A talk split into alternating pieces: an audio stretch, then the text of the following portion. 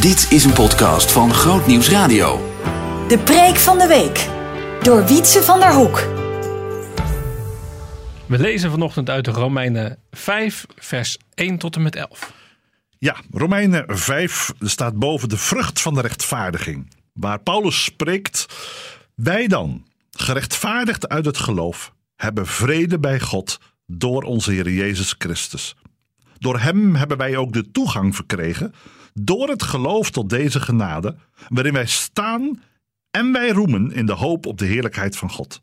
En dat niet alleen, maar wij roemen ook in de verdrukkingen, omdat wij weten dat de verdrukking volharding teweeg brengt. En de volharding ondervinding, en de ondervinding hoop. En de hoop beschaamt niet, omdat de liefde van God in onze harten uitgestort is door de Heilige Geest, die ons gegeven is. Want toen wij nog krachteloos waren, is, God op de, is Christus op de bestemde tijd voor goddelozen gestorven.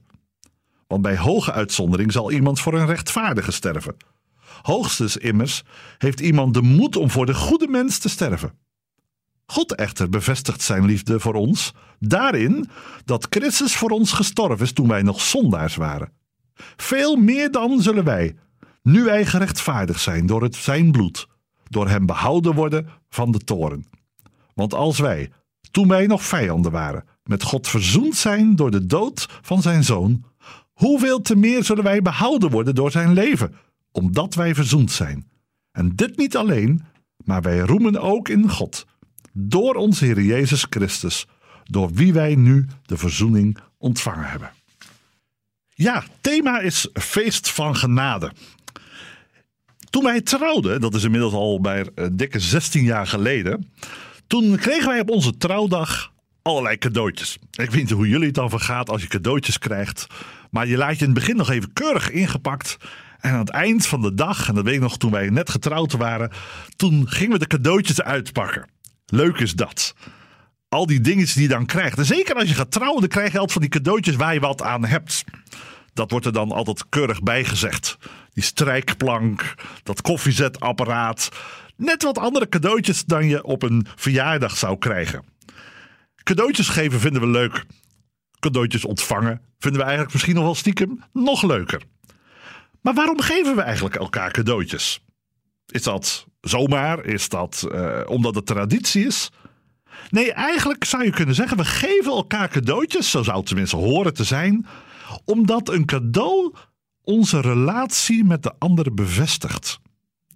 Omdat ik van iemand hou, geef ik een cadeau, ben ik bereid ervoor te betalen, opdat iemand anders er beter van wordt. Je geeft van wat je hebt. Je wenst het een ander toe. En dat zeggen ook gefeliciteerd of veel geluk. En we hopen dat iemand toekomst heeft. Weet je wat zo mooi is in Romeinen 5? Eigenlijk zien we daar precies hetzelfde gebeuren.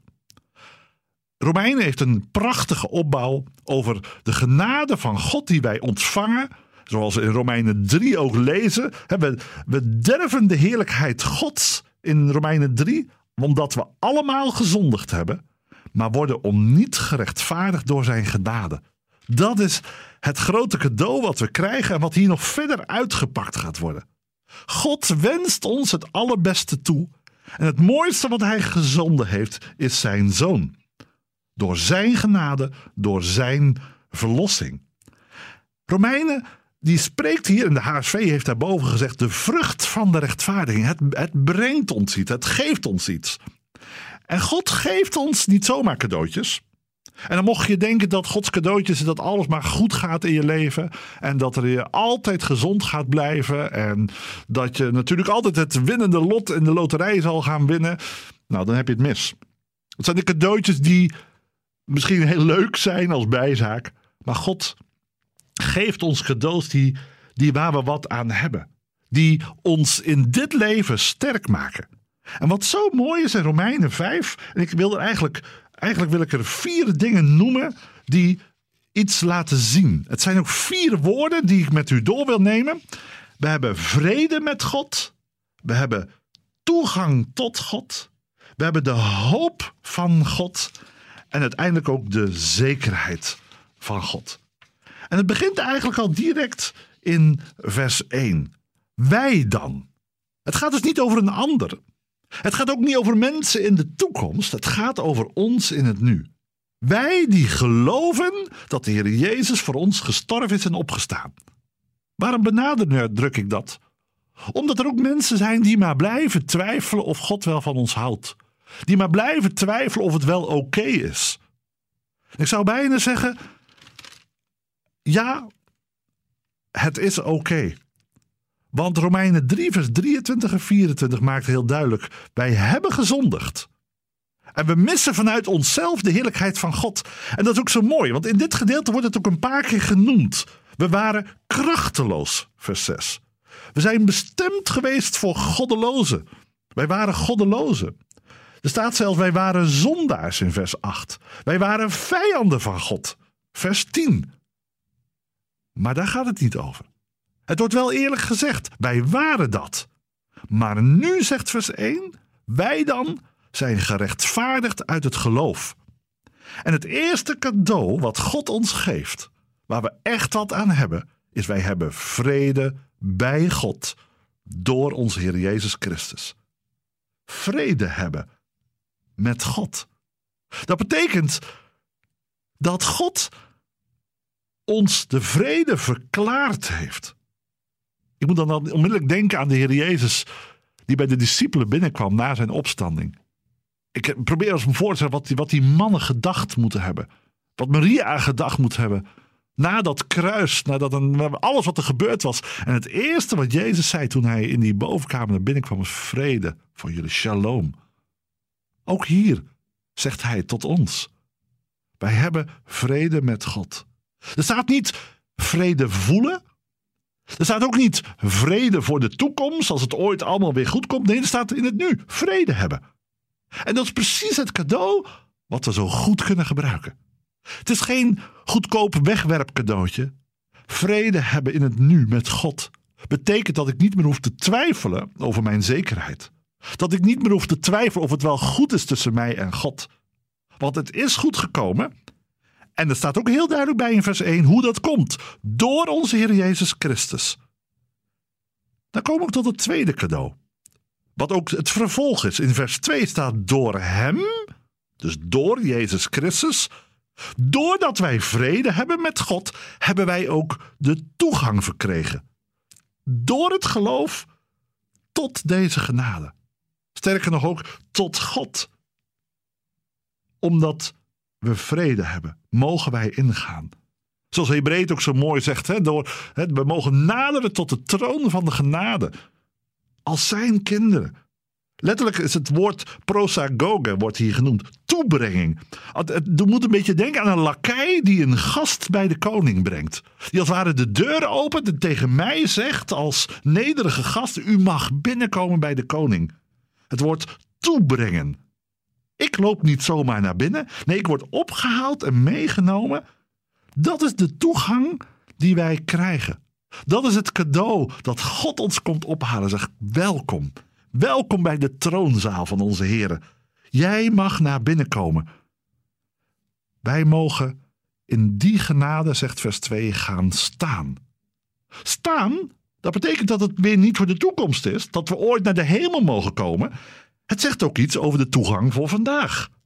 Als we nu daar bij die troon van genade mogen staan, dan is het vrede hebben, dat is een weten. Maar dan is het ook dat we toegang hebben in het heden. Dat duidt ook op ons gebedsleven. Dat duidt erop dat we welkom zijn, zoals, zoals Filippenzen zegt. Laat al uw smekingen, uw dankzeggingen bekend worden bij God.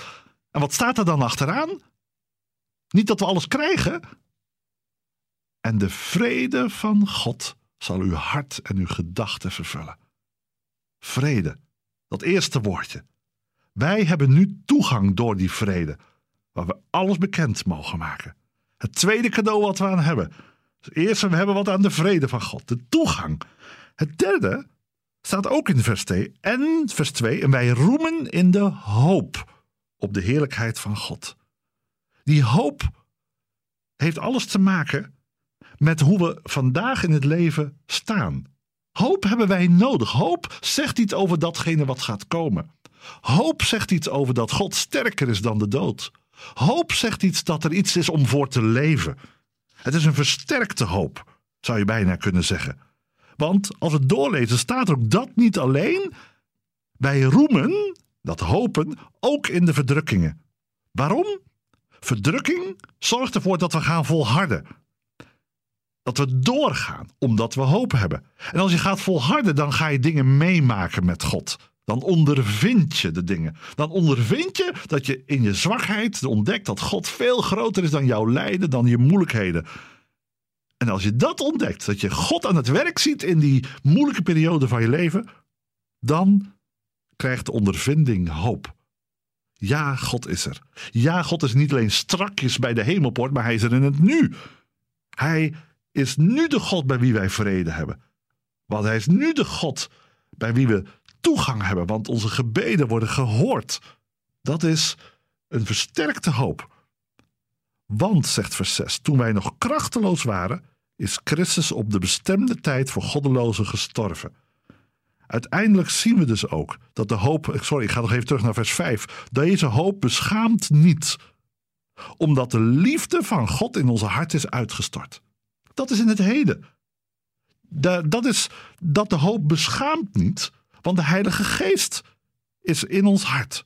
De liefde van God is in onze harten uitgestort door de Heilige Geest, die ons gegeven is. Daarom is hoop iets niet wat ik uit de grond van mijn hart moet putten, die ik niet door, een, door allerlei theorieën aan elkaar vast moet knopen. Nee, de gelovige ontvangt de hoop omdat de Heilige Geest jou die hoop wil geven. Dus ontvangen vrede, we ontvangen toegang en we ontvangen hoop. Die hoop is ook bewezen. Want Jezus zelf, dat is ook het laatste gedeelte waar we het ook zien, waar we uit vers 6 tot en met 8 gaan zien, dat Jezus die hoop aan ons gegeven heeft. Hij liet het zien in zijn eigen leven, want hij had de moed om voor de goede mens, sorry, voor, voor zondaren te sterven. Het is moed om voor goede mens te sterven. Maar dan staat er in vers 8: God echter bevestigt zijn liefde voor ons. Daarin dat Christus voor ons gestorven is toen wij nog zondaren waren. Wanneer doe je dat? Wanneer je de hoop voor je ziet. Wanneer je weet dat de dood niet het laatste woord heeft. Dan ben je bereid om voor zondaren te sterven. Omdat de liefde groter is dan het oordeel. En dat je hoop hebt en dat je weet dat, dat dat stukje vrede gaat brengen voor de mensheid. Christus is onze hoop. Hij is de bewezen hoop. Hij liet het zien. En dan zien we uiteindelijk dat we ook mogen weten. Veel meer dan zullen wij, vers 19, nu wij gerechtvaardigd zijn door zijn bloed, door hem behouden worden van de toren. En dat is de zekerheid. Zekerheid van behoud bij het oordeel. Want als wij toen wij nog vijanden waren met God verzoend zijn door de dood van zijn zoon, hoeveel te meer zullen wij behouden worden door zijn leven, omdat wij verzoend zijn. Zekerheid. Hoeveel mensen missen dat niet vandaag in hun leven? Zekerheid van geloof. Romeinen 5 helpt je erbij. Als jij degene bent die soms twijfelt van ja, maar is het ook voor mij? Is het wel goed? Klopt het wel? Weet je, het blijft het feest van de genade. En het feest van de genade, bij feest horen cadeautjes. En deze vier cadeaus zijn geen wegwerpartikelen voor eenmalige consumptie. Maar zijn cadeaus waar je je hele leven wat aan hebt. Waar je in moeilijke situaties aan vast kunt houden. Waar je in twijfel, als, als, als Satan weer eens aan, aan de grond, aan, aan de stoelpoten van je geloof staat te zagen. Zijn dit de dingen die je meekrijgt? En weet je wat vers 11 zegt? Dankjewel. Maar wat doe je als je een cadeautje krijgt? Dan zeg je dankjewel. En daarom zegt vers 11, en dit niet alleen. Wij roemen ook in God, door onze Heer Jezus Christus, door wie wij nu de verzoening ontvangen hebben. Dank u, Heer. Dank u, Heer. En ja, ik zie ons nog zitten als echtpaar op die ene avond met al die cadeautjes. We lieten ze niet ingepakt. We pakten ze uit.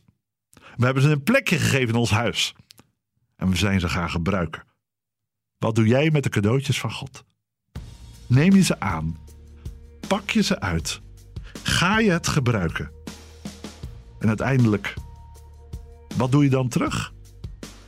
Dank u zeggen. Dank aan God. Dat is de vrucht in ons leven. De vrucht van de rechtvaardiging. God zij met u. Amen. Behoefte aan meer?